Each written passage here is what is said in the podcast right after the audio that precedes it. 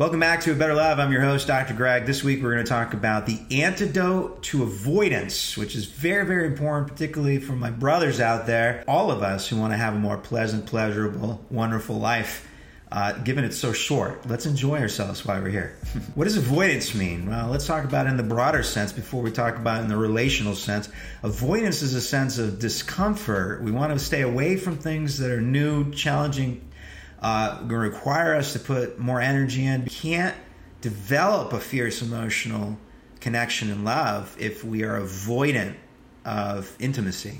So, how do we get there if maybe we're starting from a place where intimacy is not something that you're familiar with because it wasn't a thing growing up, it wasn't a thing that you had with friends, maybe? Maybe you came from situations where things were scary and not safe, whatever the case may be, where you didn't have those kind of models, right? You didn't see that kind of connection, vulnerability, approaching, working with our partner through things versus avoiding, stepping away, creating emotional distance. Don't judge yourself. Don't be critical of yourself. I'm not getting down on you. Many of us have not have had amazing role models but if you're really working toward becoming an aspirational, you know, creating an aspirational love, then it begins with leaning into things that are maybe not super comfortable for us. The key to overcoming avoidance is understanding the power, the strength in expressing our vulnerability. What does that mean? Means the coolest people to me are the people who have the capacity, the strength of character to share when they are under stress, when they need things, when they want help, whatever it is. All right? Those are the coolest people. You want to be that person that is secure enough in themselves that they can ask for what they want and need from others without being worried that it's going to come off as whatever, weak or whatever the hell it is. I'm over it. We are all vulnerable. All of us are going through the same experience. We're all trying our best, probably. We're all trying to use what it is, whatever it is that we know to live the life that we want in the best way possible. So, if we start from that premise, my friends, then we can be more vulnerable. If you don't know what that means in terms of like emotional language, it means actually, for example, being able to talk about feeling sad. Okay?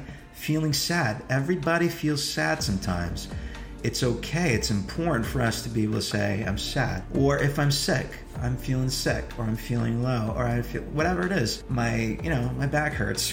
whatever it is. It's it's just conveying that like you're human, right? You're human and you're going through a human experience. That can only come about if you're in a relationship, you're fostering a relationship, or you're in a relationship where there's safety, security, commitment, trust, then we get used to being able to express our own emotions. Then we get used to feeling things strongly and not losing perspective, being able to communicate through conflicts, right? These are all interrelated with this one thing.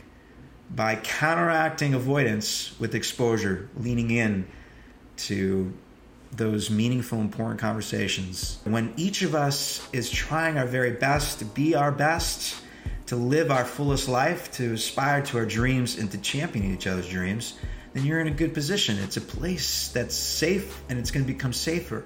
It's an attachment, a bond, again, that we hope moves toward security and commitment and trust. And in that kind of environment, fierce passion, romance can truly thrive we want more and more people to enjoy that kind of love.